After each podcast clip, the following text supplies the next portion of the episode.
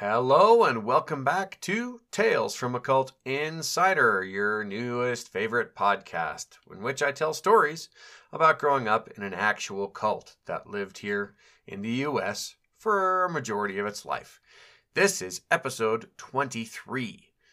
It is called A Loving Hippie with a Temper, Part 2. And yes, it's about my mother, much like episode 22 was about my mother, and it was part 1. I'm rambling.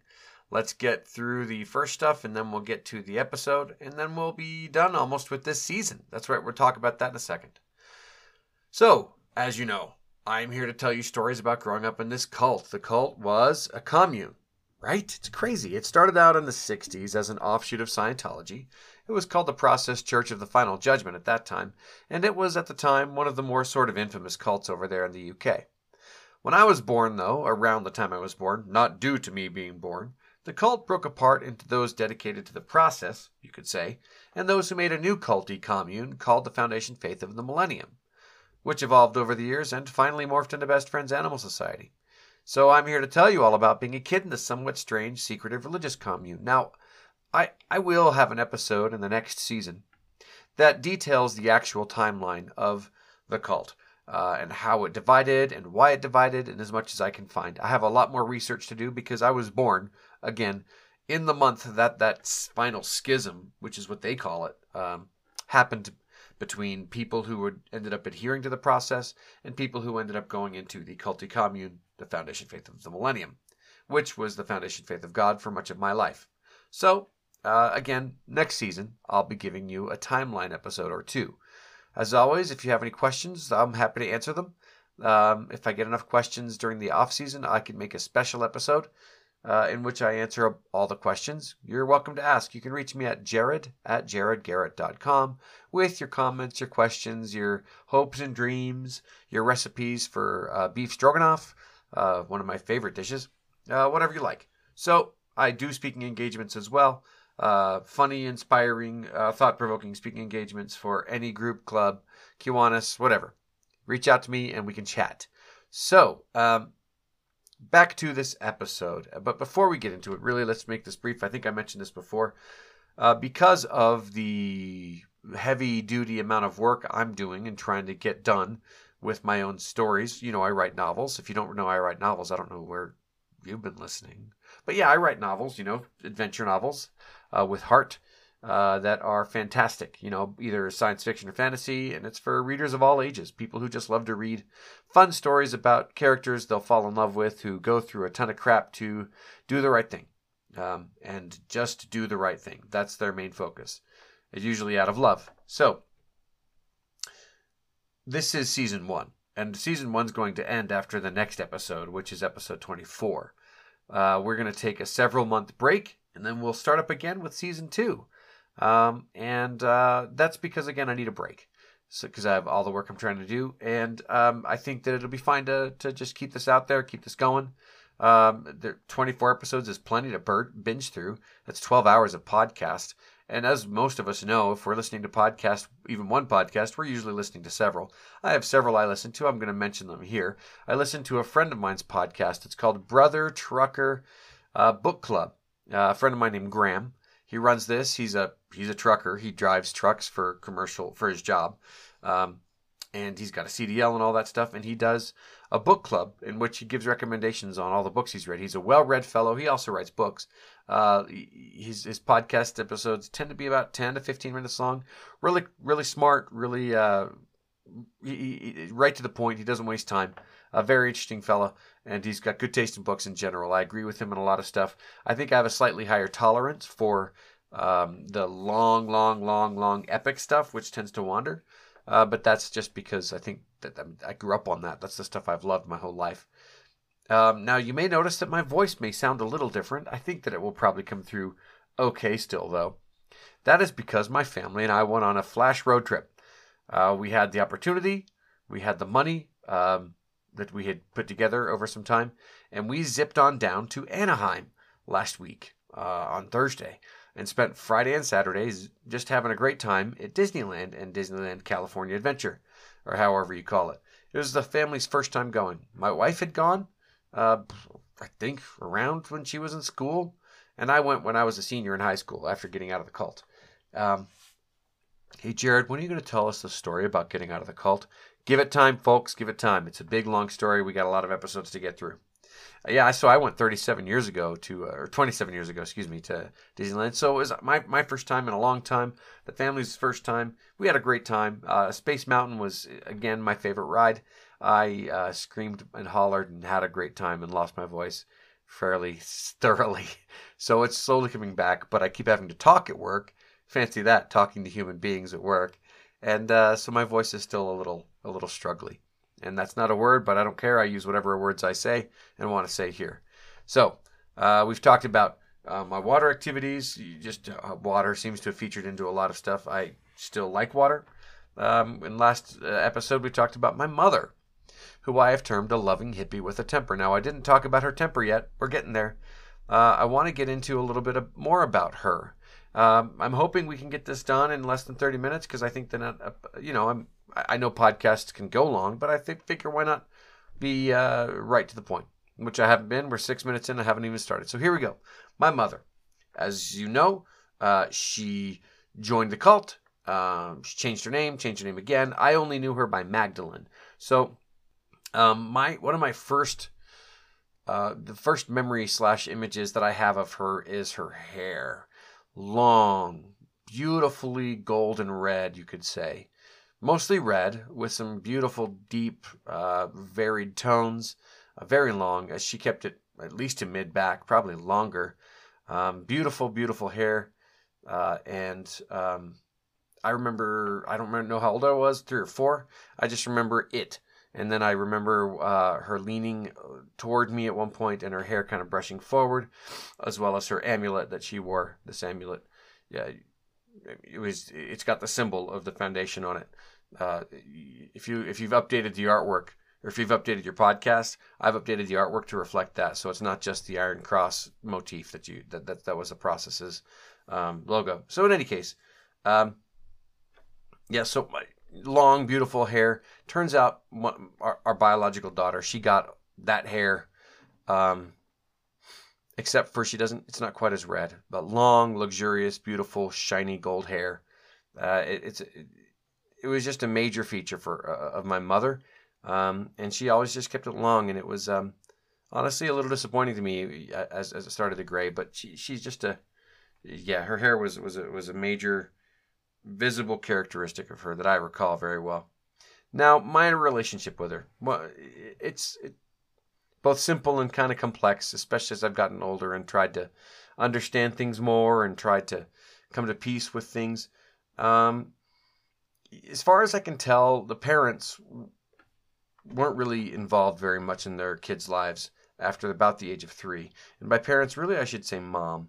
Um, I, I, I know a couple of the kids that I grew up with actually did uh, spend time as a child of two parents, their actual parents. But that was a fairly unusual experience to be having. As I've mentioned before, you know, um, we've gone over a lot of this stuff. I mean, this, this is our full 12th hour of, of, of, this podcast. It's a lot to talk about. Um, I did not, and I was amongst many who were like, who, who went through the same experience, which was at around age three, um, our mother, who had been primarily responsible for us, was no longer responsible for us. Uh, we were sent into the group of what could fairly be referred to as the cult orphans. The foundation orphans, you could say. Now, our parents weren't dead, but they were essentially dead to us. Uh, for the most part, and for much of our life, for many aspects of our life. Certainly, they weren't the person we could go to uh, if we hurt ourselves. They weren't the person we could go to for a snuggle or a hug. We didn't hear I love you from them. We didn't um, have any kind of lengthy relationship or quality time with them. Um, they were just gone from our lives at that point. Interestingly, though, I did spend about the first seven years of my life in the same cult branch. As I've mentioned, you know, the cult did divide into branches, especially got more uh, solidified with those branches as, as I grew up. Um, but I was with her in New York. She was in New York. We I was with her in Pennsylvania. And around age seven, which is when I left Pennsylvania, is when I stopped living in the same branch as her consistently. Um, because she stayed in Pennsylvania when I left. And Then she wound up, uh, I, I think, essentially permanently assigned to the first ranch, Faith Canyon, in Arizona. Following that, um, assigned permanently to Best Friends or Angel Canyon, uh, back when it became the first, the new headquarters, and then she just was essentially the handmaiden to Marianne, who was the crazy person who ran the cult.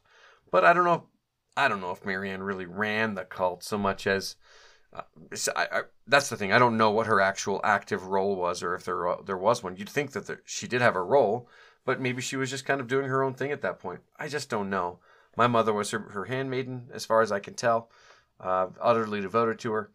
Uh, eh, but yeah, at age seven, um, I was no longer physically present with her, and that remained the case for the rest of my life. Uh, yeah, um, that was it. And and you know, I, but I didn't notice. Uh, why? Well, it's kind of simple. Because yes, I'd been in the same branch, but she hadn't been treating me like a son, and I didn't know how to, you know, expect. I didn't know what my my expectations as a son should have been towards her as a mother, uh, and even if I did have any idea what that should have been, I didn't do it because there wasn't there wasn't that relationship. I harp on this a lot, but there just wasn't that relationship. And so when I was sent from Pennsylvania, I think over to Dallas for the first time, it was yeah, um, that was that. I had no particular longing for my mom. I never called her mom or mother. I called her Magdalene, and I spent not a lot of time with her. Um, most time I spent with Magdalene in uh, Pennsylvania was uh, cooking, but she wasn't doing much of the cooking there. Actually, she was much more of a bigwig uh, than that.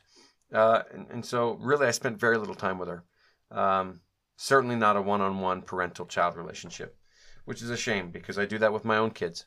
And they're delightful and fun. And I get to have these opportunities to talk to them and see them and hear them and listen to them and really get to know who those kids are and what their hearts are like. And, and I know that they value it. And boy, I tell you what, I value it. I, I feel sad for my mother and for my dad in many ways too for not being able to have that much. I mean, grant, granted, and luckily for my dad, and not luckily, also by intention, he uh, he did have that with with our with his daughter, my delightful, wonderful sister Emma. So, uh, yeah, I didn't miss her. Uh, I didn't have any reason to. She was just another adult um, who turned out was also my mother, who I knew that, but she was just an adult. So that was that. Um, just no fanfare. It's a non event. It was a non emotional issue, as far as I can tell, as far as I can remember. It was just that was that. Um, we didn't talk. We didn't have heart to hearts. Um, didn't read to me. My wife still reads to our, our, our younger kids at minimum. Um, so yeah, that was that. I moved to De- to Dallas and then later to De- to Denver and then to Dallas again. Uh, and my relationship with her consisted of uh, irregular, well, regular phone calls, interactions type things for birthday and Christmas. And then later, when we started getting shipped out to best friends to help build things, dig trenches and build cat coops and build dog houses and, uh, you know, sink, dig a lot of trenches, like I say, and, and work with my dad for a long time, um, tapping into water tables. Uh, until then, until that started happening, it was just I'd get a call, you know, on my birthdays, usually in the evening, um, and it was, uh, hey, how's it going? How how are things? How was your birthday? What did you get? Um, and uh, if the card hadn't arrived by then, it would come later. And uh, that was that. Often there would be an "I love you," and I'd say, I, I don't know if I'd say "I love you" back, but not often. Sometimes it would be it would be there, and that was nice. But yeah, that that was that was that was our interaction until we started shipping out to best friends regularly every summer. And that proved to be an interesting opportunity, and we did have some time, deliberately started by her, uh, where we were able to interact. And what that time consisted of, my friends, while we were at Best Friends, was we would go to lunch. Uh, now, I was, I would spend two months out of each of those summers, uh, for those five summers, age 12, 13, up to 17, and two year, you know, two months working really hard, about 12 to 16 hour days. And, um, yeah, we would go to lunch one, one day uh, out of the time that we were there. You know, she was very busy. You know, she, I'm not making excuses, I'm just describing, right? She was very busy. She was always over at the lake house, that big giant mansion house they'd built out there, with the intention of it being, well, with the, with, with the publicized intention of it being a temple for the adherents of the cult to spend time in and grow closer to whatever god that they were worshiping at the time. But it turned into basically a mansion for Marianne to live in and also Gabriel to live in, which is terrible. It was never supposed to have that kind of hierarchy, as far as I know. There was always a, a growth hierarchy and a progress hierarchy, but there shouldn't have been any kind of elitism in this thing that had started in the 60s. And so um, Magdalene was busy with her, always there, always cleaning, always helping her out, as far as I know. Uh, I can only guess, really, in many ways. But um, you know, yeah, we she would uh, we we we'd, we'd see each other sometimes during lunch or dinner time um, after our workday was mostly done, and she would say, "Hey, let's uh, let's do dinner next week, or the week bef- or the following week, or tomorrow, or the in a few days. Do lunch, that is." And um, for most of those years, there was a really pretty tasty Chinese restaurant called the Wok Inn, uh, just at the northish end of town. Um, and we'd go there, you know, and she'd have green tea, I'd have green tea. We'd have a really delicious meal. She'd always have vegetarian because she was vegetarian. Um, and I didn't have vegetarian because I didn't care about that. uh, she didn't. She wasn't offended by me, me eating meat in front of her guys. It was okay. I wasn't being a total yutz. So uh, yeah, we'd go to lunch, and it was usually Chinese. And so I actually associate Chinese a little bit with those moments, which is nice. You know, it was a really nice moment. We talk about whatever, all kinds of things. Um, it was never very deep, these conversations. We wouldn't get into our, you know, the feelings of our soul. I wouldn't ask her, why the hell are we in a cult? Um, or anything like that. I wouldn't ask her about Daniel, who uh, would have died the year before, uh, probably the summer before. Let's, let's, see. No, yeah, the the spring or winter or whenever time of year it was before the first summer up there. Never asked her. Um, she never expressed any interest in getting into those kinds of conversations either, which is unsurprising, you know, given who she was. Um, but yeah, we would chat, you know, about books. We I, I read a lot. Um, at that by that time, I was reading a ton. Uh, Robert Ludlum, uh, Walter Farley, all the all that kinds of stuff.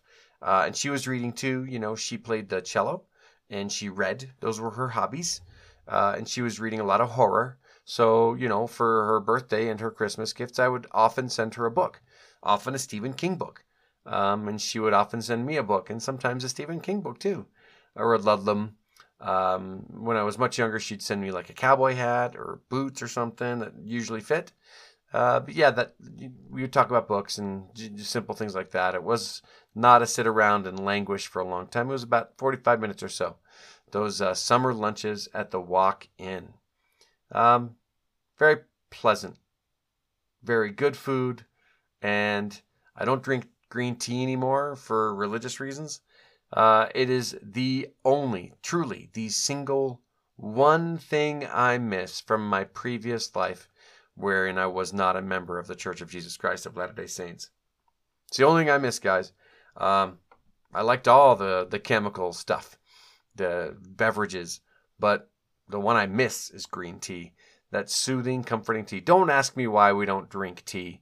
We just don't. I don't care. I don't long for it. I just miss it. Uh, and it's not that big of a deal to just not drink tea for me. You know what I'm saying? So back to uh, the loving hippie with a temper. Let's get to that temper thing, shall we? First, let's quickly go over birthdays. Again, I would talk to Magdalene and Enoch, who that was his name at the time, uh, birthdays and on Christmas. And um, that was the entirety of my relationship with Magdalene. And uh, for a short period of time, my dad came to Dallas after I'd been shipped there during my fifth grade year. So he was there for I don't know, not that long. It seems like several months, and he happened to be there for my 11th birthday. So that was nice to have him around. He sat right next to me at the party thing that we did, um, gave me a gift. It was cool. Uh, as my mother kind of ran out of um, things to like books to send me, she just started sending me cash, which I was fine with. Um, she that that was perfectly fine, but the problem was that I started buying a lot of ice cream with her gifts, and her mom, my grandma, would also send me money, usually a 20. I would buy a lot of sweets with that. Uh, that did not do well for my overall fitness. And it also gave the opportunity to the other youth, the boys that I lived with, to tease me uh, just relentlessly. Um, I bought a lot of Skittles, guys. I liked I liked Skittles, man. And uh, Adam, the the kind of the chief, you young man in Lord of the Flies, he'd be the guy with the conch all the time. Uh, he started saying, "Jared is skittling his money away" and all that other stupid stuff. Um, yeah, I was though. I really like Skittles. I like Snickers a whole lot. I'd buy them and I'd freeze them. Um, I'd buy a lot of ice cream. Tin Roof Sundae was my favorite at the time. Uh, and there you go. So those were my birthday gifts, and that's what I spent them on. Mm. Sometimes I would buy books too, um, at like half price books there in Dallas. So let's get to um, a very quick uh, overview of how I got out, which I won't. We're not getting into a whole lot here, but I had the opportunity and the plan to get myself out of that cult and get my life going for myself. Um, when I was around 17, I took the opportunity. Uh, circumstances aided that opportunity, and I successfully was able to extricate myself from that cult situation and wound up uh, living in my father's house in downtown Kanab. Not in downtown, there's no downtown really. In Kanab, in the residential area. I feel like I might have said this once too. So, yeah, I lived there, and uh, but I didn't have a room or anything. I, I was sleeping on the floor on a futon um, which was quite comfortable to tell you the truth. I mean, it was quite pleasant, but it was a living room. I didn't really have my own space. I hadn't really ever, uh, so nothing new to me. Um, much later in life, I discovered, as in just a couple years ago, I discovered that um, honestly, the situation was really similar to being in the foster system uh, being like an orphan in an orphanage and then going into kind of a foster situation, which is not meant to be mean or anything, but it really was what it was like because he was my dad biologically and we had that blood relationship, but we didn't have a, an emotional relationship by any means. And so we had to kind of start that from the ground up in many ways.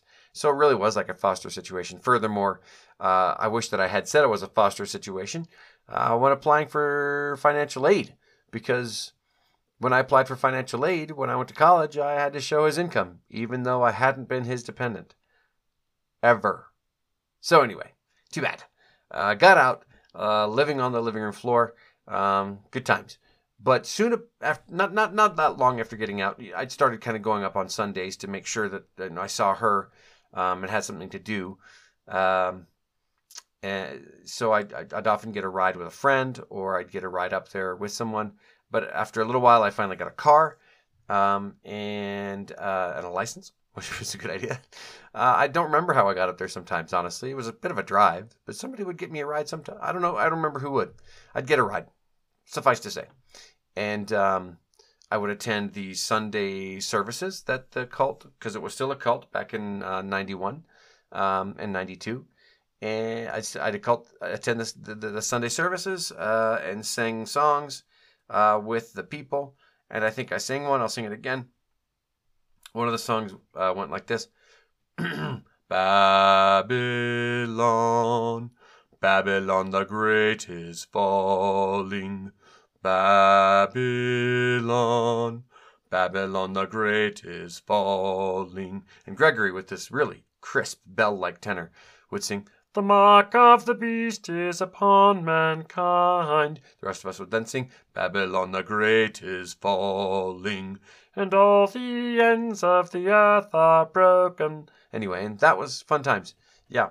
Uh, I'd go up there and uh, participate sometimes. I read poems sometimes. I, smang- I, I smashed a gong a few times to kind of dramatically end the singing. It was a fun time. Uh, Michael had started to kind of step up and become more of a public figure for Best Friends at the time before he was. I don't know what happened to him, honestly. He suddenly wasn't involved some years ago. I don't know what went on there. But yeah, he was running kind of this, the, the, the religious portion of things, uh, celebration, ritual wise. So he yeah, got involved with him. He was a nice guy. So, um, uh, some some of these things are gonna be out of order, but it's okay. So I on one of those Sundays, I went to um, my to this, and then I attended the the the, the kind of gathering that would happen before that uh, down at Angel's Landing, which is where there, it's a very common, ga- beautiful gathering place there. My mother uh, and I were chatting briefly, and she said, "You know what? I've heard some of the kids are, aren't very happy about the way they grew up. they seem like they're angry even or bitter about the the, the life that they had uh, at Dallas and stuff and stuff in faith school. And she said, "But that's not you, Jared, is it? You don't feel that way. How do you feel?" She said after seeing my slight reaction about this. Um, and I thought brief, you know, really fast, all the options of what I could say, and I decided to be honest. I said, "You know what? No, I, I don't like it either. I'm I'm I'm I've had to work over or work through some anger as well." She said, "F off," and walked away. Um, good times. Couple mother, couple more quick uh, things. Um, after I joined the church, um, the LDS church, I got a mission call a year and four months later to go to Brazil, and happened to run into her that same day that I got my call in a in a grocery store there in Kanab in Glazier's. And I said, "Hey, I got a mission call to go uh, on this mission, and I'm going to go to Brazil." And she said, "Oh no, Really? I said, Yes. And I gave her a hug. It'll be great. And she said, But isn't that dangerous? And that was one of the sweetest things she ever did for me. Honestly, she was very sweet in that moment. It was a, an actual motherly mo- moment where she could express concern for my for my safety. So thank you, Magdalene, for that. Uh, one mo- more interesting thing, and, and then we have to talk about her end very briefly. Um, so when I moved to Kanab and got out of the cult, uh, one of the women in the cult, uh, kind of an original founder named Hope, uh, she had gotten kind of a property, not a property, she'd gotten a store front um, in Kanab, actual downtown Kanab, and she'd made a thrift store called Best Friends Thrift Store. And she was doing this as, as an opportunity to help fund some of the operations. Uh, and she was doing a nice job. It was kind of a dowdy store. It was fine. The whole front of it was clothes and trinkets and items that people had donated. But the back of the room was kind of a, a living space, and that's where I played D and D. I might talk about that later in, on in another episode. But by the time I got back from my mission in Brazil, that had been closed, even which was a shame. Um, and Magdalene had taken it over and had turned it into Best Friends Cafe. And Magdalene was a good cook, as I mentioned. And this was a weird thing for me because she had always been so devoted to what was whatever was going on over at the lake house that she and having her suddenly be out there doing this restaurant was astonishing to me. And I helped her. And my best friend Nathan um, Riddle, he he also worked with her, and they got along really well. And uh, she she made a real go of it with Best Friends Cafe. Uh, worked herself like crazy uh, hired and fired and did all the employment things. She, she did a really good job of it. Unfortunately, she came down with cancer, uh, ovarian cancer, which is a the plague of my family. Unfortunately, um, her her dad and uh, my cousin, um, and maybe somebody else as well actually had cancer, um, and so she got ovarian cancer and she quit smoking and fought it off. Um, but then after fighting it off, she kind of started working hard again, and then it came back. And I don't know if they're connected. I, that's not for me to say. Um, but two weeks after my newly married wife and I moved to Japan to teach English at a private high school, I got word that she'd passed. Um, I had said goodbye to her before we left the country. Um, she had been she she was in California at a cancer clinic, and I'd flown down there specifically to see her and spend a few hours with her uh, and see my grandma. Spend a few hours with her as well. Um, it was a really great trip. Uh, spent almost the last of our money on it, and then the last of our money went to our trip uh, to England, followed by our, our, our moving to Japan for a couple of years. And we had no money, and uh, missionaries from my church they tracked us down uh, due to somebody having an inside idea for how to reach us because we didn't have a phone yet. This was back in ninety, um, golly, ninety nine. Um, and um, yeah, my the missionary, those four missionaries had to tell me that my mother had died, and I knew that she was going. I was a little surprised by how fast it had happened, um, but uh, she had she'd passed away uh, from the second resurgence, I think, or the resurgence of cancer. Um, and I, you know, I still am not at peace with my reaction. I, I certainly I mean, my first inclination was to make sure those missionaries didn't have too hard of a time. I told them, oh, no, no, no. I knew it was coming. It's okay. Because they looked just distraught by what they had to tell me, as if it was a sudden thing. But I, I had known this was coming, so I felt a need to comfort them. But when I, what, what I should have been feeling was a need to feel the grief and to process. And um, I, we weren't able to go back for a funeral because we had no money. Uh, and so we had to interact via um, a limited amount of email because our internet even wasn't even working, um, and via uh, an intermittent phone call once we finally got our phones up, and then through a lot of letters and stuff, um, which was a real shame. Um, so you know, I, I, didn't attend a funeral. My wife and I had a had a memorial uh, at home in our in our house that the school was providing for us there in Japan in the town of Yamagata, and um, that was kind of that. Um, I mean, you could say I have mommy issues because I don't really know what having a mom is like. Um, yeah, you know, I was feeling a little bit of a rush to hurry to get this done, but we're over 30 minutes, and I said I'd try to get under, but we're not gonna. We're gonna have. A, we need a couple more minutes for this. Um, yeah, I mean, to, to, a couple more things for you to have some insight into my mother. So, you know, I got home from my mission. I went out down to Brazil from 94 to 96. Got home and moved uh, up to Provo, Utah in order to go to Brigham Young University. I felt really strongly inclined to, to, to go to that school for, so I could teach um, at the training center for missionaries up here in Provo. And um, met a girl really quick uh, and just fell madly in love after some, some time of a lot of time spent with her, and she felt the same. And um, after a summer apart, we spent all of our time together again uh, in 90, let's see, in the winter of 97 and got engaged. And I called her a, a, week or so after we got engaged, my mother, and said, "Hey, I'm getting I'm engaged, and we're going to get married." You know, so I was this was this was the this was the winter of 97, right? So I was 23 and I was going to be married the day before I turned 24. So in her mind I was still very young. Guys, she was younger than that, I think. I'm pretty sure when she first got married.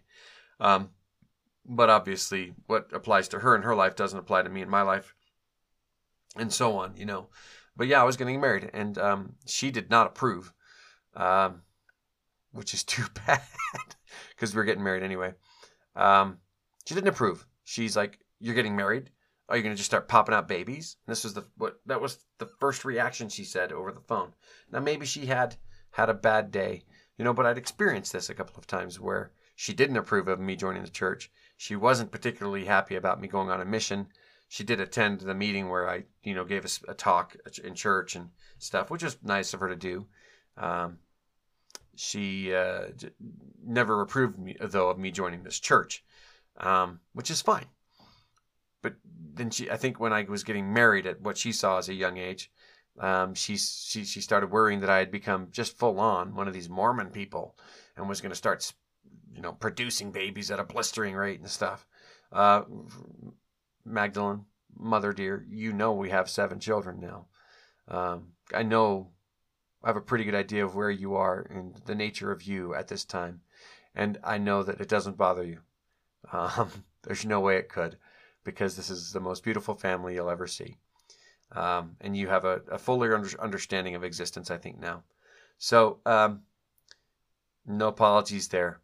But uh, you know, and and, and then um, she got cancer, uh, and um, faded, and then fought it back, fought it off, and then she faded again and passed away after we moved to Japan. You know, so I, I don't have any regrets whatsoever that about not being able to come back. We had said my goodbyes, and, I, and unfortunately, my grandma, her mother, died some months later. Um, really, not that long later, uh, when we were pregnant with our first one, our first baby, who was born in Japan. And for that one, we were able to attend because it was my grandma's estate that paid for our travel. But um, you know, it was yeah, looking back, I think could I have done anything better? Could I have done anything different? And surely, of course, I could have done things better and different. But did I have it in me at that time to do anything better or different? Maybe I did. That is a question. I think I might have. I think that if I'd been able to get out of my own head a little bit more out of my own life a little bit more and seen her and listened to her, I could have gotten and built, built a deeper relationship. Certainly, my brother Matthias did have a stronger relationship with her than I did, and, and that's the thing I'm I'm somewhat envious of, right? I because he, he he did seem to be closer. He's somehow closer. Uh, not somehow. He spent more time with him. He's closer to her family. Uh, you know, my our, our, cousins and stuff, and aunts and uncles over in California. Um, and uh, you know that's just the way life was. Uh, he had a better relationship with her. He spent more time with her. Um, I pissed her off, you know, with saying that I was angry about the way I grew up. I mean, better to, for her to know, right? Um, I do wish that I had found it in me, myself to fill out that relationship and strengthen that relationship. But I was so determined to have my own family that I got singularly focused on that. Um, and so it's not a regret. It's just because, again, I don't think that I had it in me, but maybe I did. Uh, I just, I might, if I could go back, I might try to inject that wisdom into younger me. Um, so I wouldn't have a slight potential sort of a, a, a shape of regret in there. Um, because honestly, I, I don't know what it's like to have a mother. Um, my dad's wife, Susan, is a delightful woman. She was sort of like a stepmother in many ways, but again, I was not dependent on them. Um, they let me so graciously live with them uh, on the living room and then later in a, in a bedroom for some time as I prepared my, myself for life, college, and then, or mission and then college. Uh, but, uh, you know, she, so she's the closest thing I've ever had to a, a mother uh, aside from my mother in law. I've only, I've only ever called Susan Evelyn when she was in the cult and Susan when she was out. Um, but she's the closest to like a raising me, raising me type mother. We just didn't spend nearly enough time. Um, and I was never in a position where I was ready to just trust and lean on her as a mom. Um, and now there's my mother-in-law, you know, um, who I who's the only person ever in this world I've ever called mom, and she's delightful and sweet. And but she's still not my mom. She's my mother-in-law. She didn't raise me. Uh, we've had some great experiences together. I love her dearly. She's a sweet, sweet woman who raised a beautiful, a beautiful group of girls. Um, but yeah, Jared's got mommy issues. You know, Mother's Day is a time where I see my wife and say, "Wow, our kids got lucky." You know, um, they are blessed to have her, and I feel fairly left out. Um, that's life, though. Uh, we don't want to dwell. I have. Uh, I've got concerns. Um, I long for a mother sometimes. Um, I feel the shape of her not being a real mom to me, uh, missing. There's like a space there um, that'll probably always be there. It'll be something that I see or feel. I don't think it's an injury or a wound that never heals. I think there's just a the memory of a space that uh, should have been filled with uh, with mom. Uh, and that's the note I'll end this on. We got really long. Sorry for the extra long time, but needed to make sure we finished that off well, and it wasn't enough for another episode. So, next episode is episode 24. Uh, it's called Okay, I Had a Crush. It'll be one of the more colorful stories for the whole season.